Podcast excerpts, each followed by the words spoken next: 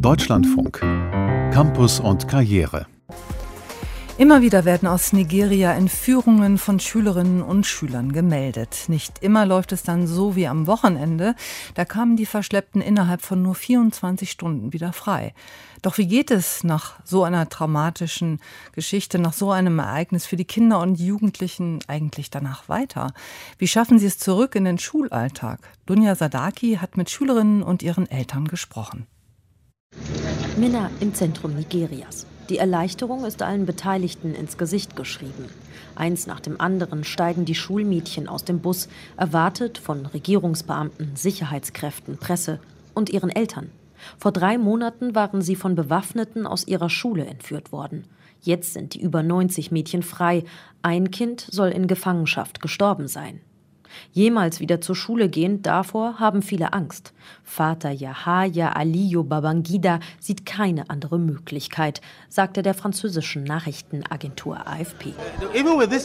Selbst dieser Vorfall wird mich nicht davon abhalten, meine Kinder wieder zur Schule zu bringen. Denn wohin soll das sonst führen? Wenn du ihnen Bildung verweigerst, werden sie zu Schurken und zu einem Ärgernis für die Gesellschaft. Ich habe keine andere Wahl, als meine Kinder wieder zur Schule zu schicken. Therefore, I think I have no option than to send my children back to school.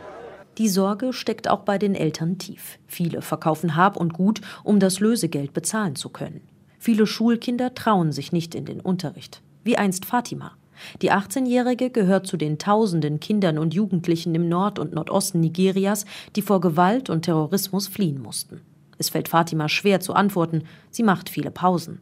Über die Entführung durch kriminelle Banden oder die Bedrohung durch die Terrormiliz Boko Haram darf ich nicht mit ihr sprechen.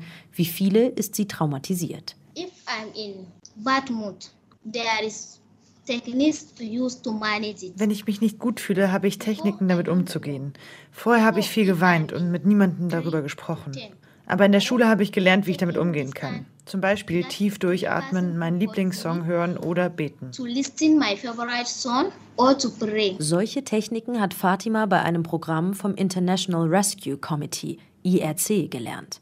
Die internationale Hilfsorganisation für Geflüchtete und Kriegsopfer versucht Jugendlichen und Kindern zu helfen, wieder zurück in die Schule zu gehen. 15.000 Schulkinder im Norden des Landes sollen mit dem Programm wieder am Unterricht teilnehmen können, erklärt Mitarbeiter Youssef vom IRC. Wegen der Sicherheitslage haben wir viele Kinder, die nicht mehr zur Schule gehen oder deren Eltern sie nicht mehr hingehen lassen, aus Angst. Eines unserer Programme richtet sich an 9- bis 14-Jährige, die nie oder sehr lange nicht mehr in der Schule waren. Das Ziel, diese Kinder in ein neun Monats Vorbereitungsprogramm zu integrieren und danach zurück in die Schule. Was es heißt, sein Kind jahrelang an Entführer zu verlieren, damit beschäftigt sich Aisha Yesufu. Sie ist Mitbegründerin der Bewegung Bring Back Our Girls, bringt unsere Mädchen zurück. Jahrelang schon macht sie mit anderen Eltern auf das Schicksal der 270 Schülerinnen aus dem Ort Chibok aufmerksam, die von der Terrormiliz Boko Haram 2014 entführt worden waren.